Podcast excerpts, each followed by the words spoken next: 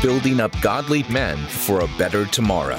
This is On the Edge with Ken Harrison, where we inspire men of integrity to put faith into action together. Just before we get into today's episode, we'd like to invite you to subscribe to our weekly devotional group just text the two words Promise Keepers to 31996. Every week, you'll receive a challenging devotional that will inspire you to put your faith into action in the real world. Again, text Promise Keepers to 31996. Join us in our conversation with Mark Batterson, best-selling author, huge church in Washington D.C., and a really good friend of mine who is such a humble and gentle uh, man. I think he is really a template for what a man of God should be. Mark Batterson is going to be a great conversation.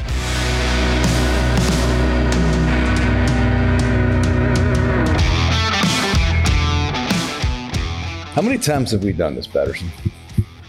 Uh, it's not our first rodeo. It is not our first rodeo. Uh, we've done a lot of these conversations Yes. together, on camera and off. Yes. I want to talk to you about unity because you're about the nicest guy that I know. I mean, you really like people who see you, and I've had people ask me like, "Is Mark Batterson really that nice?" And I'm like, "Yeah, he really, he really is that nice. You really are a genuine guy." And yet, even so, you've taken criticism. First time I ever met you, we we spent like several hours together um, up above Ebenezer's coffee house, just hanging out Yep.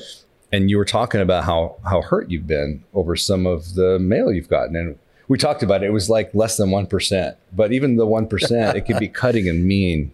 Yeah. so when you see that in the church and you see christians attacking other christians uh, who have no idea what they're going through sometimes they major in the minors what, what do we do about that when you look at the whole broad scheme of what we're fighting about i- in this country and what we're fighting for? And we see um, you know, I was talking to Os Guinness earlier today about about the socialist forces, and he, you know, with his political mind, was talking about how dangerous that is. And yet, when we see all the wickedness, we see one and a half million babies a year being killed in this country, and then you know, you write a, a book called Circle Maker, which is a great book, and people write you hate mail for it. I mean, what is that? What does that do to you, and how do we stop that as a church? Yeah. Well, Ken, I mean, I I have to remind myself that you know that book has positively impacted millions of people. right. Right. And so, I told you that that, that, yes, day. you did. You did. And uh, and yet, you know, words hurt. And uh, but the, the first thing that comes to mind is you ask that question, um, I mean, you're kind to call me nice, um, but but Mr. Rogers, would it not be fair to say that he's in a category by himself? You know, as being Mr. Nice Guy, Mr. Rogers' neighborhood. Do you know he he kept a, a little piece of paper in his wallet, and I'm going to paraphrase it, but it basically said. There's no one you couldn't learn to love if you just heard their story if we would take time to listen to each other's stories, the, the challenge is well, for starters, we've been socially distanced, and distance demonizes. It's so easy. When you're face to face with someone, it's a different game. It's a different dynamic. That's true. You know, we're sitting here face to face. It's even different than it would be, you know, if we were on a Zoom call or something else. But with social media, it, it just seems like it's so easy for people to uh, troll and bait and shame and basically, you know, one strike and you are out and it's not healthy. It's not holy. And so now I, I should say this, Ken, it shouldn't be surprising because we, we were born on a battlefield between good and evil. We, we live in a fallen world, a broken world. But I really believe that as a Christ follower, I'm called to stand in the gap as a peacemaker, grace giver, and tone setter. And so that's kind of my my mindset. But but I'm talking to you on a good day. Uh, uh, on, a, on a bad day, you know, I, I have to. I really have to work hard, like everybody else, to find my identity in Christ and in Christ alone. And if you live off of compliments, you will die by criticism. So be careful one way or the other. Yeah, who was it who said never take criticism for some, from someone from whom you wouldn't go to for advice? Huh. That's uh I'm I'm having to stop and think about that live podcast because that's uh that's pretty profound. I, I, think you do have to you have to consider the source. Mm-hmm. And I I, no one's above rebuke. Like I, I mean, listen. As soon as I am completely sanctified, I'll let you know. But I wouldn't hold your breath. So it's this idea that I need to take uh, constructive criticism, but you have to consider the source. Yeah, and and Ken, is it is it coming from a heart that really has my best interest at heart? Or is it someone that's just projecting or venting or honestly, it's hurt they've experienced somewhere else that gets redirected mm. um, towards other people and hurt people hurt people. Right. And I think forgiven people forgive people and healed people healed people. And, and so it's so much about how am I doing? How, how am I, um, how is my relationship with the Lord? Am I reacting uh, or am I living proactively? So, what what an interesting note to start on. I, I told you I want to you know I want to get right into stuff. We have 45 minutes yep. together. You know, people are giving us their time. They're on they're, they're on the road or they're sitting there watching this on YouTube, and so I want to make sure that everything second is valuable. I don't want to sit here and talk about yep. cotton candy. Yep. Plus, I don't do that anyway. I mean, yeah. how many times have we been together? Do we ever talk about anything frivolous? No, I mean it gets it gets pretty deep pretty quick. Yeah, except we do talk college basketball. Congratulations to the Baylor Bears. The Baptist won. Yeah, no doubt. I mean, they just they came out of the locker room hitting three pointers. Dude, that that was not even fair. Uh, it mean, was kind of unbelievable. I, I mean, felt you, bad for you, Gonzaga. You, you, know, I played a little bit of college basketball. University of Chicago. Yeah, I, I was a, uh, I, I was a first team All American and double C, double A. Uh, the extra C stands for Christian. so, and I played for uh, George Fox, and we were ranked number one. I think the same year that on. you were playing yes. for University of Chicago yeah. in in the NCCA. A yes, yes, and but but let's just Ken. The older you get, the better you were, and some people are chuckling right I'm gonna now. Be batter, I'm going to be Batman in another. but what you know? Let me ask you: Why is it? As you know, I, I didn't come from the normal route into Christian leadership. And so I didn't major in, you know, what Calvinists are and Arminians are and, and all these different things as we've talked about many times. And I don't understand why people get so exercised about some of this stuff. You know, talking about unity, it, there's no end to what people can be upset about. And, yeah.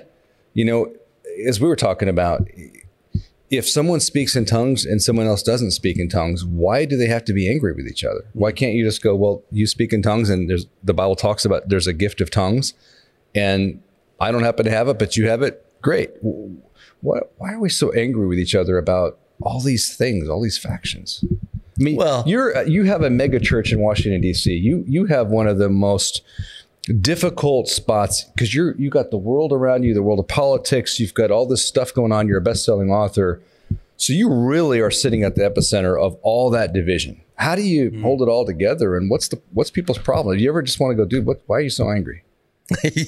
uh, yeah, I mean, I I think there there is a there is a lot of anger. There's a lot of you, your focus is going to determine your reality. And if you are focused, if you're looking for something to complain about, you'll find it. If you're looking for something to praise God about, you'll find it. Um, even when it comes to relationship, are you focused on the things that unify us, that bring us together? What can we agree on? Um, can we we have four principles of peacemaking at NCC. Uh, one is ask anything. Two, listen well. Three, disagree freely.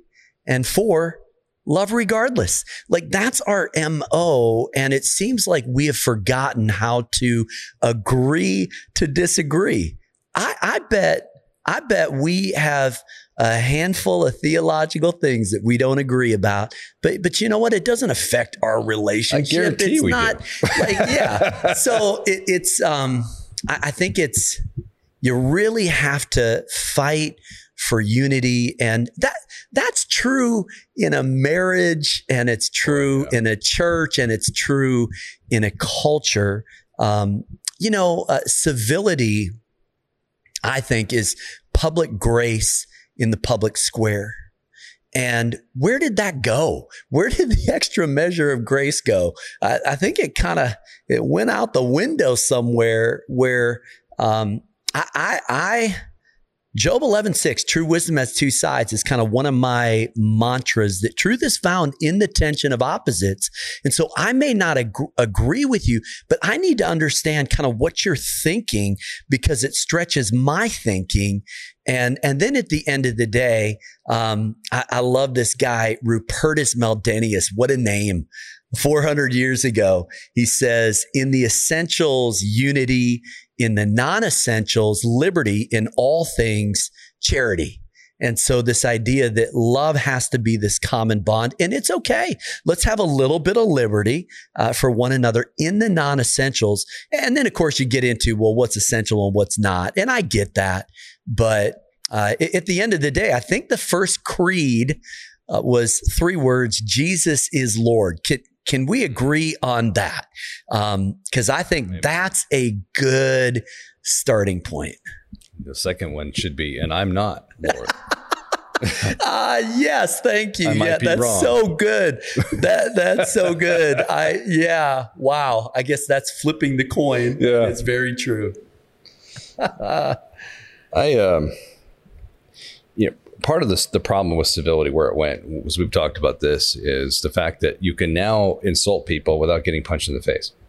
Right. With yeah. social media, you know, you're six foot three, I don't know, 205. Yeah. Good call. Um, you know, not a lot of people are going to walk up to you and, and say you're ugly and your mother dresses you funny, right? But they'll go on social media and say it. Yes. And so that that we're we're trying to wrestle with that as a society is that people, the fools now have a voice, yeah. The cowards now have a voice. The guys that can come up to you and say terrible things about you that they could never say to your face. Yeah. Right. And so we're learning to wrestle with that as a mm. society and as a culture. And I think um, one of the things that has to, to come up from that is a clarity in thinking of who is our enemy. And so John Bevere and I um, have talked about this a lot. And he has a great way of saying this that part of holiness is hating sin. Mm. We need to hate sin together. And so it's if we're divided because I'm in sin and you're not in sin, that's different than what we're talking about. So everyone yeah. hearing us right now, if if you know that I'm cheating on my wife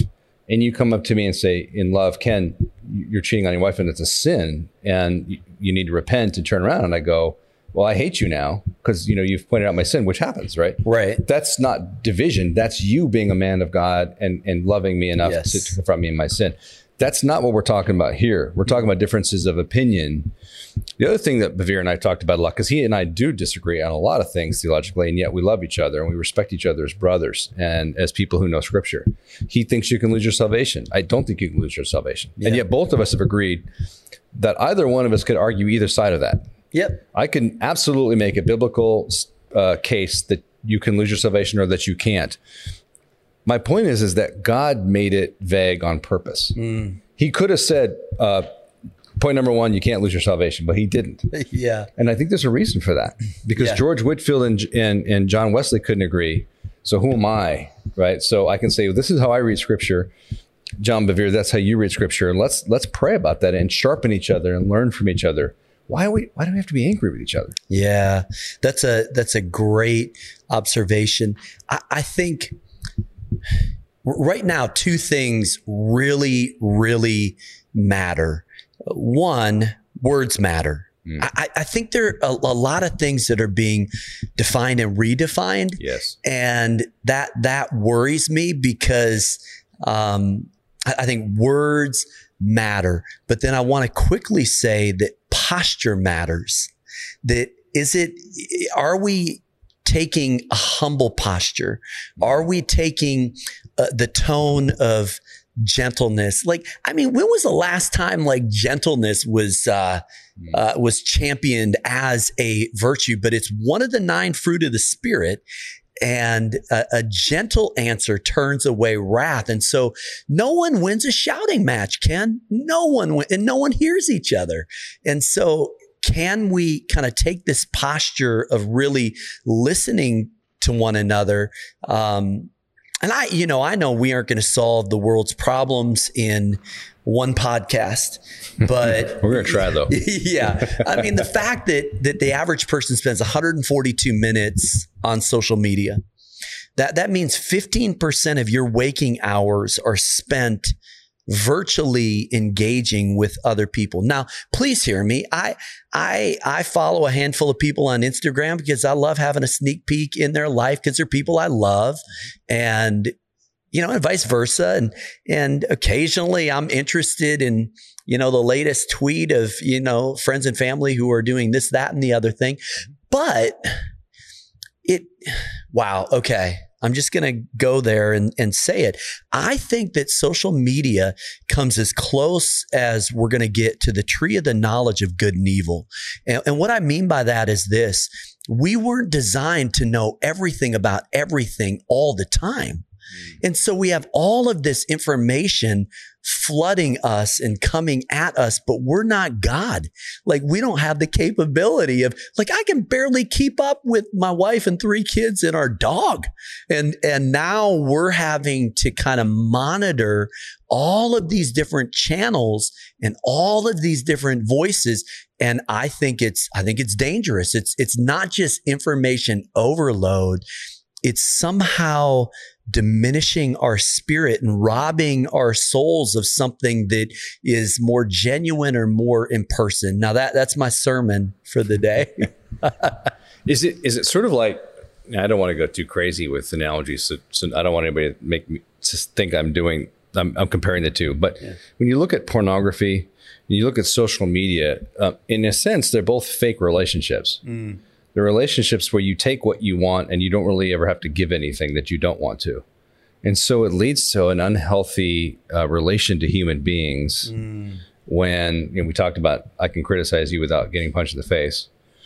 Um, but we can also I can I can take what I want from other people's relationships without ever having to if I want to sit down with somebody and they're going to tell me about their vacation. They're going to tell me in their time and in their cadence and the way they do. Yep. Um, and it may go on forever. And of course, I'm like straight to the point. So I'm like, dude, get to the point. You know, on social media, I can just consume. Oh, okay, he went to Naples. You know, yep. next. Yep. Don't you think it, it, it's a little bit of the problem here? Is that, that we're, we're living in an age where we are able to have relationships that aren't real. I feel like I know you, but I don't really know you. Yeah, I mean, I think there is a lot of truth to that. And there's no substitute for just that, that good old fashioned face to face, in person relationship. And so um, my mind goes in a couple of different directions. Uh, and I hope this isn't too much of a rabbit trail, but well, you know, wisdom is two of two minds, so that's good. Yeah. um, you know, in one direction, I'm thinking to my myself as a pastor, my concern, um, and, and maybe an unintended positive consequence of COVID is this that pre COVID, you could go to church, check a box, and check out Monday to Friday. And I, I think the only ceiling on your intimacy with God and impact on the world is daily spiritual disciplines. And so I'm concerned as a pastor that I would foster spiritual codependency. I know this this is kind of going in an interesting no, I like direction. Go, keep keep going down there. So, so um, like I'm very cognizant of that as a pastor. Uh, that that I don't want people to relate to God through me. No, it's through. There's one mediator. His name is Jesus Christ, and you have direct access to the Father. Um, and we approach the throne of grace with confidence because of what He accomplished on on the cross. And so, on the one hand, like I don't want to, I don't want people to have spiritual codependency. But then on, the other side, I'm like, yeah, there are a lot of, just like there's news and fake news, there there are relationships and fake relationships. And I think there's a lot of that right now. And I, I think that there will be even as we come out of social distancing or you know and i'm in dc so it's still a little bit more of a lockdown than some other places in the country but i think the pendulum's going to swing and there's going to be this real hunger for real relationship And that that's I think what the church offers. I think that's where we stand in the gap because that that is we offer a, a grace that is right now not seen a whole lot in our culture. Mm. We uh, we're going to take a little break. When we come back, um, I want to hear about what what are some of the favorite things you've written in books? Like what you know, some of your favorite books, what you really loved, and then what are you planning on doing? What are you writing now? Yeah. Where are you going with it? I think I'd love for people to get kind of a sneak preview of of what you're putting out because you're you're really writing some of the best stuff out there right now. And,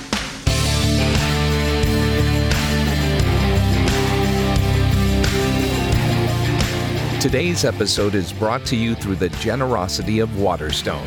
For nearly 40 years, Waterstone has assisted givers in supporting their favorite charities, like Promise Keepers, by crafting customized, innovative giving solutions. Waterstone gift strategists stand ready to create your personalized charitable plan, utilizing business interests, real estate, appreciated assets, charitable trusts, giving funds, and more. These donor specific giving strategies allow givers to bypass capital gains taxes, receive a fair market value charitable deduction, and have tax free growth for years to come. Prioritize income, minimize taxes, and optimize your giving with Waterstone.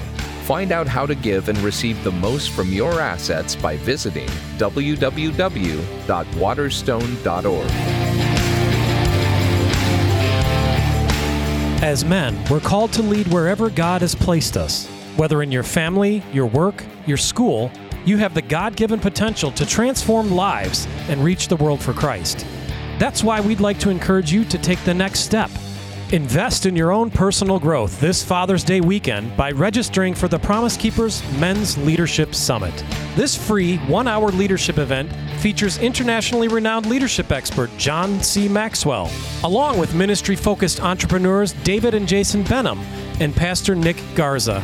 It also includes a Q&A lightning round with special guests Chad Veach, Dat Nguyen, Rocky Bleier, and David J. Harris. And the Leadership Summit is just the beginning. You'll also have the chance to participate in a 10 day leadership challenge on the Promise Keepers app that will help you build healthy habits of godly leadership. Your family, church, community, workplace all need you to become the leader you were born to be. So join us on June 19th for this transformative event. Visit promisekeepers.org/lead and reserve your spot today.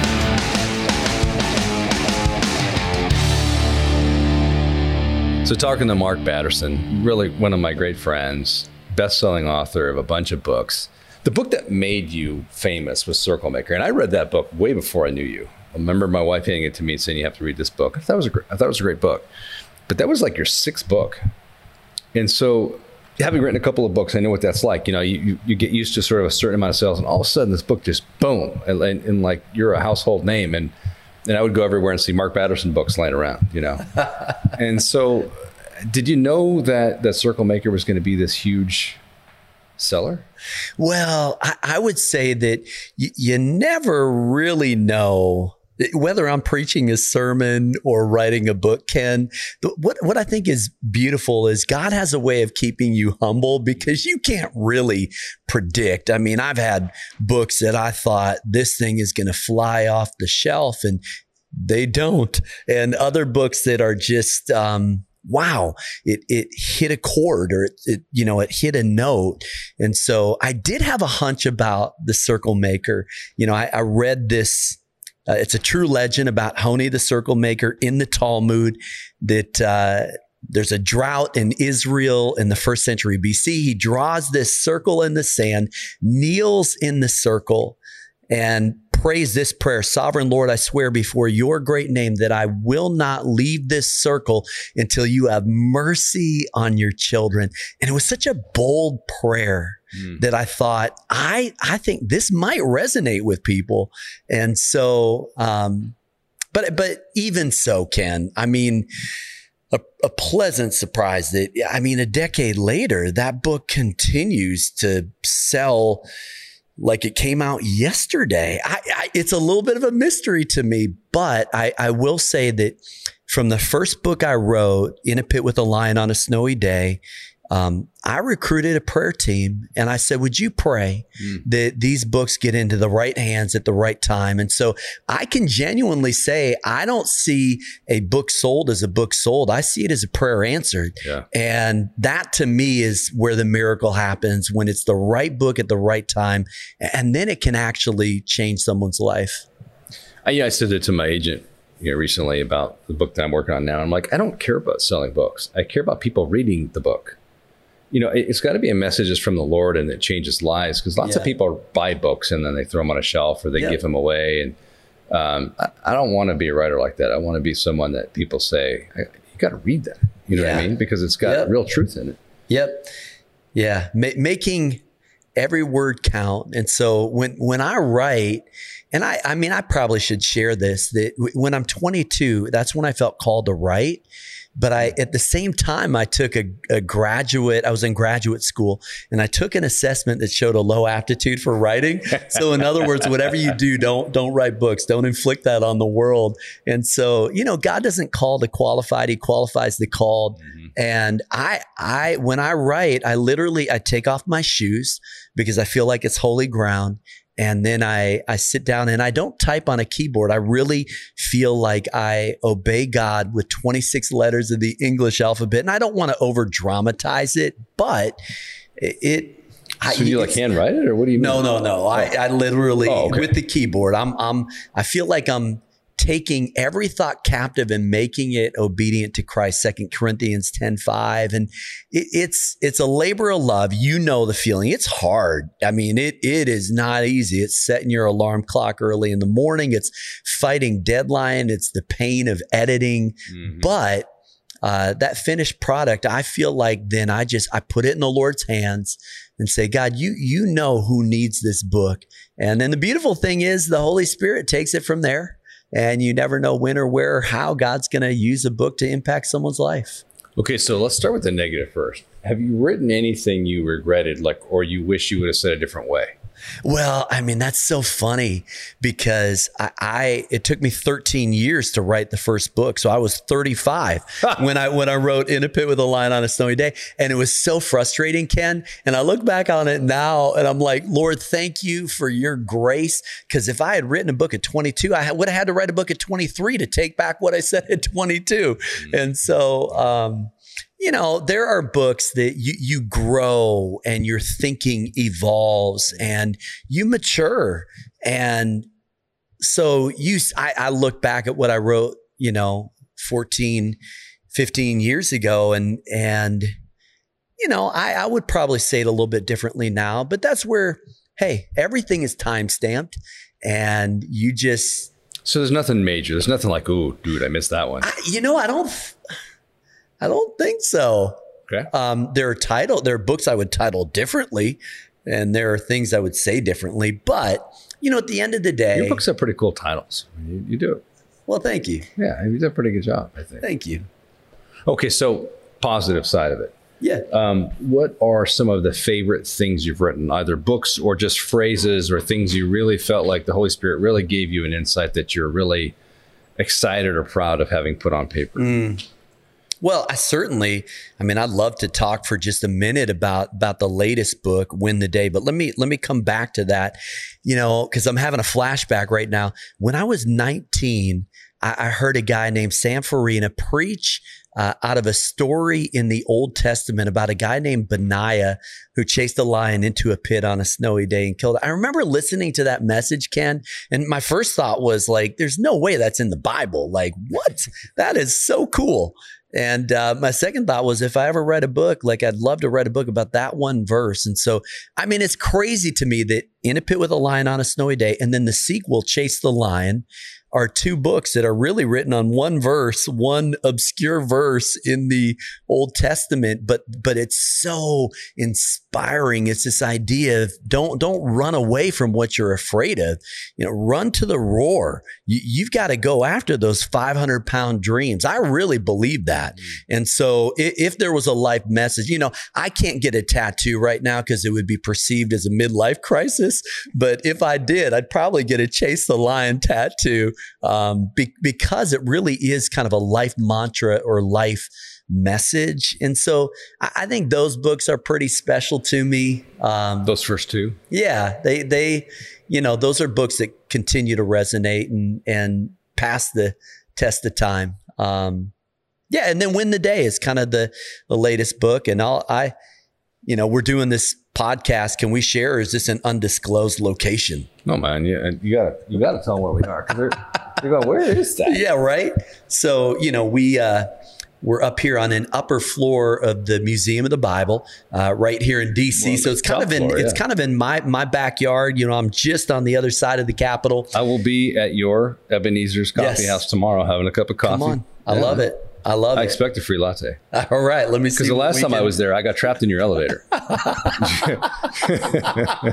that is hilarious. And so let me. Here's the elevator pitch. Here's the Yeah, elevator pitch. Uh, good setup. Yeah, Uh, you're like- brilliant. you're You're, like so good at this, kid. um, yesterday is history. Tomorrow is mystery. You have to win the day. I, it really is an approach to life that uh, not just a good thing. I think it's a God thing. You know, give us this day our daily bread. His mercies are new every morning. Uh, this is the day that the Lord has made. Let us rejoice. You have to live in day tight compartments. And so, you know, because it's the latest book, it's probably what I'm most passionate about right now. But I, I have found during the craziness of COVID, man, you got to stay locked and loaded in your daily habits, your daily disciplines. And if you don't, I mean, you're you're going to be in trouble. And so the, the the premise is pretty simple. Almost anybody can do almost anything if they work at it long enough, hard enough, and smart enough. And so, Ken, I, I love to ask the question: Can you do it for a day? What, whatever habit you're trying to make or break, can you do it for a day? I've never had anybody say no. Like anybody can do anything for a day. And so the problem is we get so overwhelmed by, you know, a New Year's resolution instead of just you do the right thing today and then you you do it tomorrow i think that's called a winning streak and so it's a book that kind of reverse engineers goals into habits and uh, hopefully it'll help people win a few more days than they lose I got to tell you my tattoo story. okay i want to hear it I don't have any tattoos um, because I'm married to a very godly and wise woman. But when I was on the LAPD, we got a radio call of a car being stolen. It was in the act of being stolen, and so we weren't that far away. So hit the gas, and and as they're uh, coming over the description of the car, and then I see the car turn in front of us. So I, I light him up, and the guy stops, takes off running. You know, we we jump out, tackle him, handcuff him, throw him in the car, and I'm like, well, actually, the the guy where, where the guy lives is like two blocks away. Let's just bring his car back. So I jump in the car. It's like this old Mustang too, Yeah. you know, and I drive around. So the guy is literally in his driveway, still crying. Like he's in the, he just saw the car get stolen like 60 seconds ago. yes And then the cops come pulling up with his car. what And I jump out. I'm Yeah. like, this is your car? He's like, he's my insurance just lapsed like two days ago. I have no insurance. no Because I was freaking out. I can't believe it. So then he tells me, I'm I'm like the tattoo artist of the Red Hot Chili Peppers. no Like, like all this is 1991, 92. Yes, yeah. So he's like, you know, all the famous guys that get tattoos come to me. He goes, Officer, whatever tattoo you want, it's on me. get out he goes, and I, I started like two thousand dollars, which you know, wow. thirty years ago. oh yeah And so I, I go to my fiance then, Yes. and I'm like, I'm gonna get a tattoo. come and on she's like, No, you're not. No, you're Tattoos not. Tattoos are for losers. yes come on oh my goodness And uh, and I remember thinking, oh, we're gonna be married, and my body's not my own. yes Now that I'm almost 54, I'm like, I'm really glad I don't have a big giant whatever on my shoulder. Oh man, that's pretty funny. That's pretty funny. I, you've got a few of those stories. I have a lot of those I stories, I yeah. bet. Wow. Wow. yeah. So when's the book come out? When's your deadline? Well, uh, when the day is out, kind of hot off the It- hot off the press. out. It is out. Did you bring me a signed copy? Uh, oh man. Oh, Okay. you just I- you I- just yeah. you got me.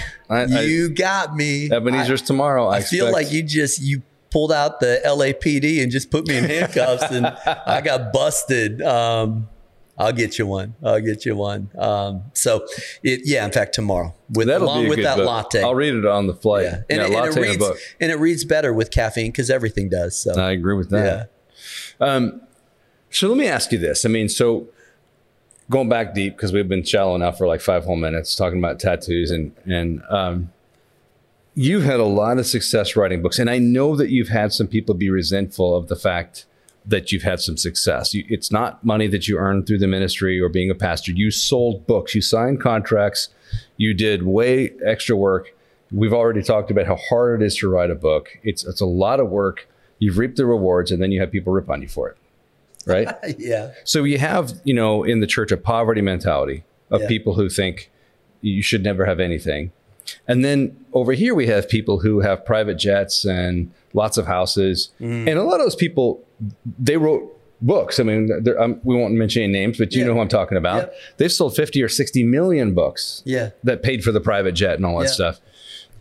Where do you find a balance in that? Like, like the people are listening to this going, you know, you you suffer for Christ. I know that you, the lifestyle that you live, it's pretty modest. Yeah. You know, you're, you're not flying around any private jets. Yeah. Um, where do you find a balance on that? Like uh, Yeah. Christians, the poverty mentality versus if you're really, really successful, you've earned the money. And, and even if Yeah. you give 50% of it away and you're still making 30 million a year in, in business, where, where, how do you come across it with, as a pastor? How do you counsel Yeah. people on that? Well, let, let me preface it with everybody ought to have a few quotes that they quote all the time. And for me, one of them is in Oswald Chambers. That's always a good one. though. It is. Any, any of, any yeah, of- I mean, my utmost for his highest is that I don't think there'll ever be another if there's another book to have it. on your nice and besides the Bible, it's that. My Yes. utmost for his highest. Absolutely. Chambers. And so Chambers said, "Let God be as original with others as He was with you." Oh, I like And so, Ken, I have to be really careful that I don't stand in judgment of your lifestyle or vice versa. But I will say this I'll make no apologies for this. God doesn't bless us to raise our standard of living, He blesses us to raise our standard of giving. And so, you know, my wife and I have a publicly stated goal of eventually reverse tithing, living off of 10%, giving 90%.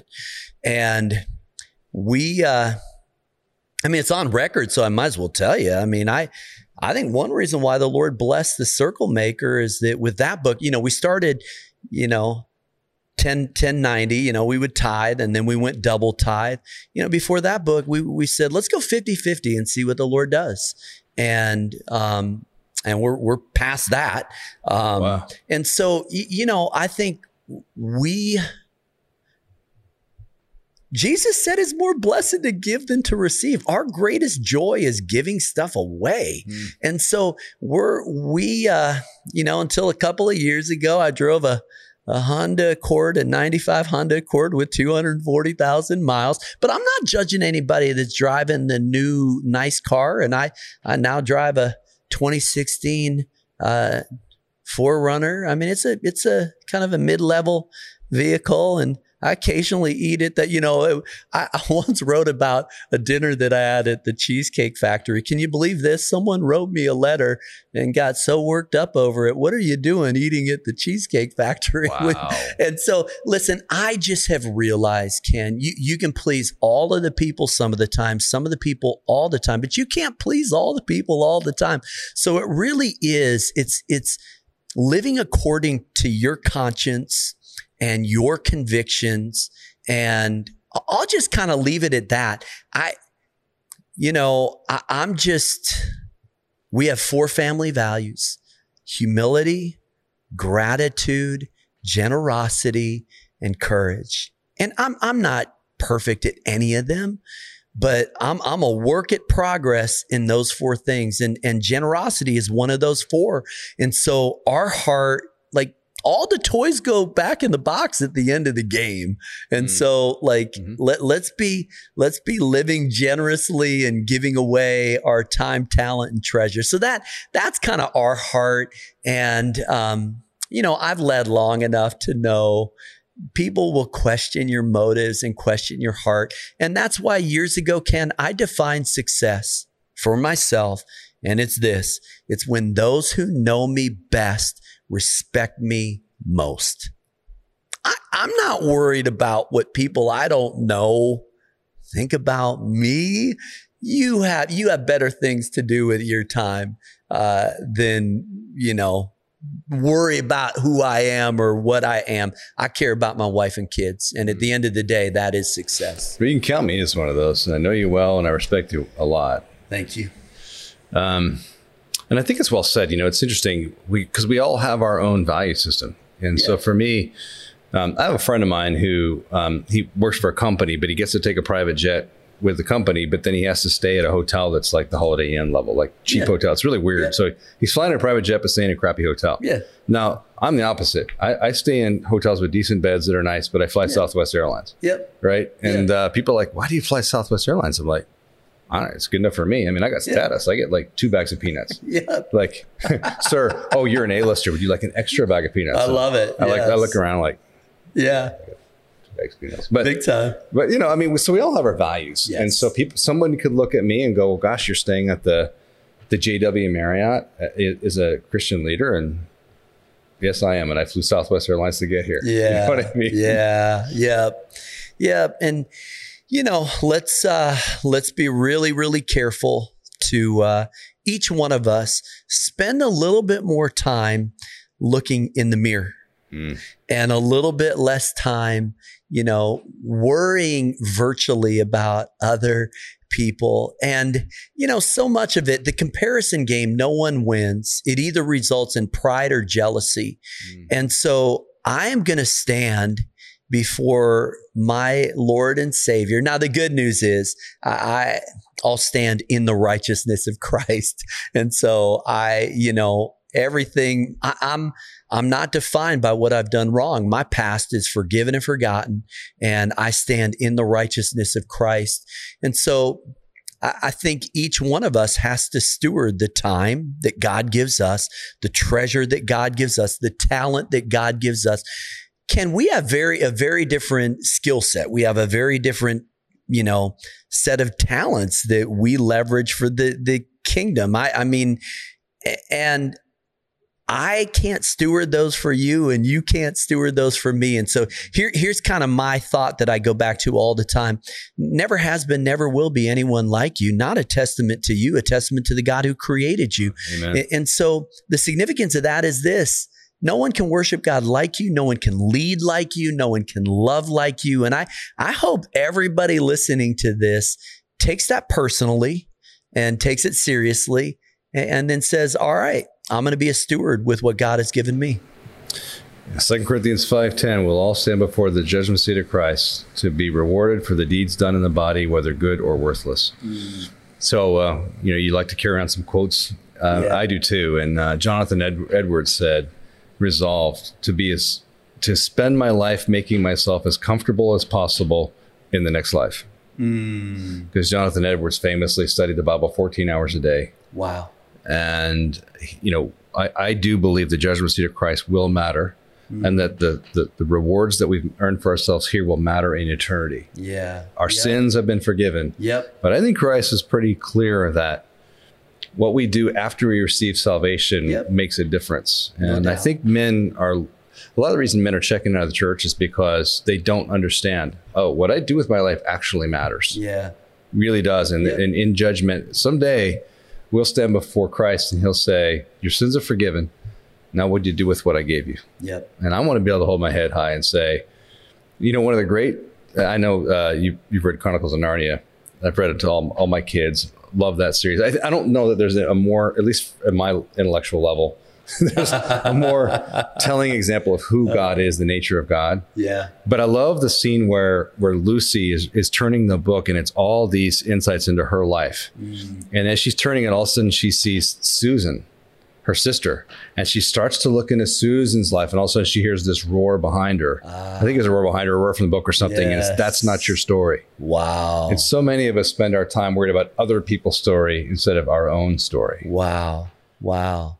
I mean, that's Ken. What a retelling right there. I bet. I mean, this is this is. uh I bet there's a lot of guys. Ken, would you read that series too? well, I, I, interviewed Os Guinness this morning, so I've like I've got C.S. Lewis, you know, the whole British thing on my. Yes, right, right. I love it, man. That's such a that is so so good, and and may we someday hear our heavenly Father say, "Well done, good and faithful servant."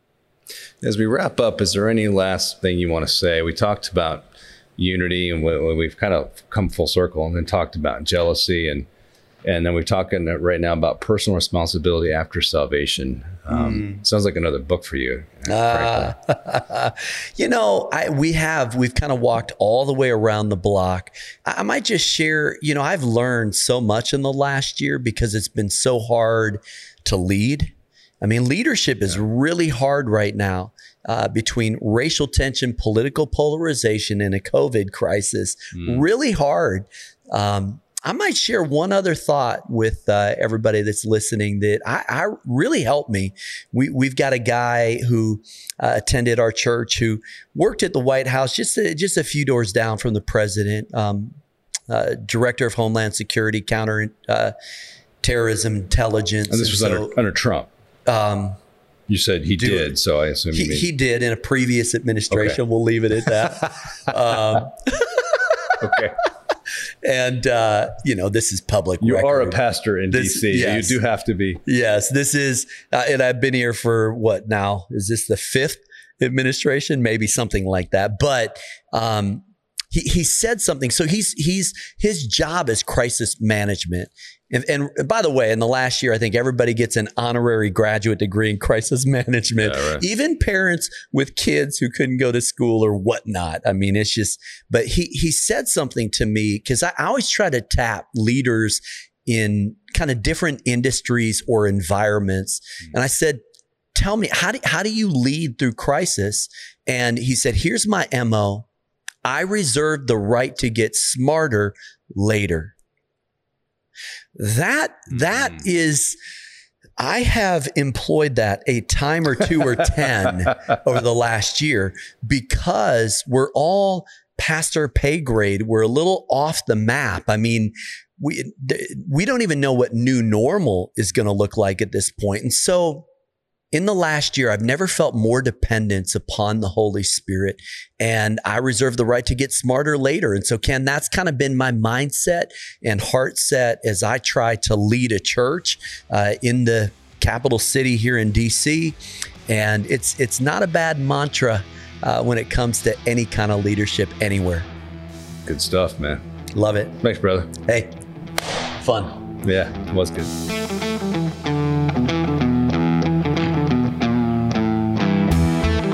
Thanks for listening to On the Edge podcast with Ken Harrison. For a lot of you, this is our first time meeting, and I want to tell the men listening about an organization I'm the current chairman of Promise Keepers. Promise Keepers is an organization founded by Coach Bill McCartney that's led men across the world to a saving relationship with Jesus Christ. Promise Keepers is calling men back to courageous and bold servant leadership. To learn more and get involved in the mission of Promise Keepers, visit promisekeepers.org. Follow on social media or download the Promise Keepers app on Apple Store or Google Play by searching Promise Keepers.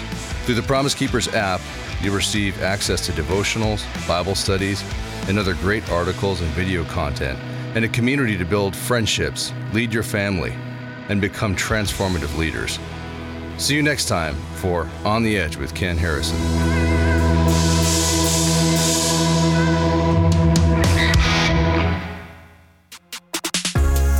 This podcast is part of the Edify Podcast Network. Edify is a faith inspiring app that brings together thousands of the best Christian podcasts in one place for your listening enjoyment. Cut through the noise and grow your faith by diving into the world's top Christian podcasts today. Download the Edify app for free from the App Store or Google Play, or by going to edify.app. That's E D I F I dot app.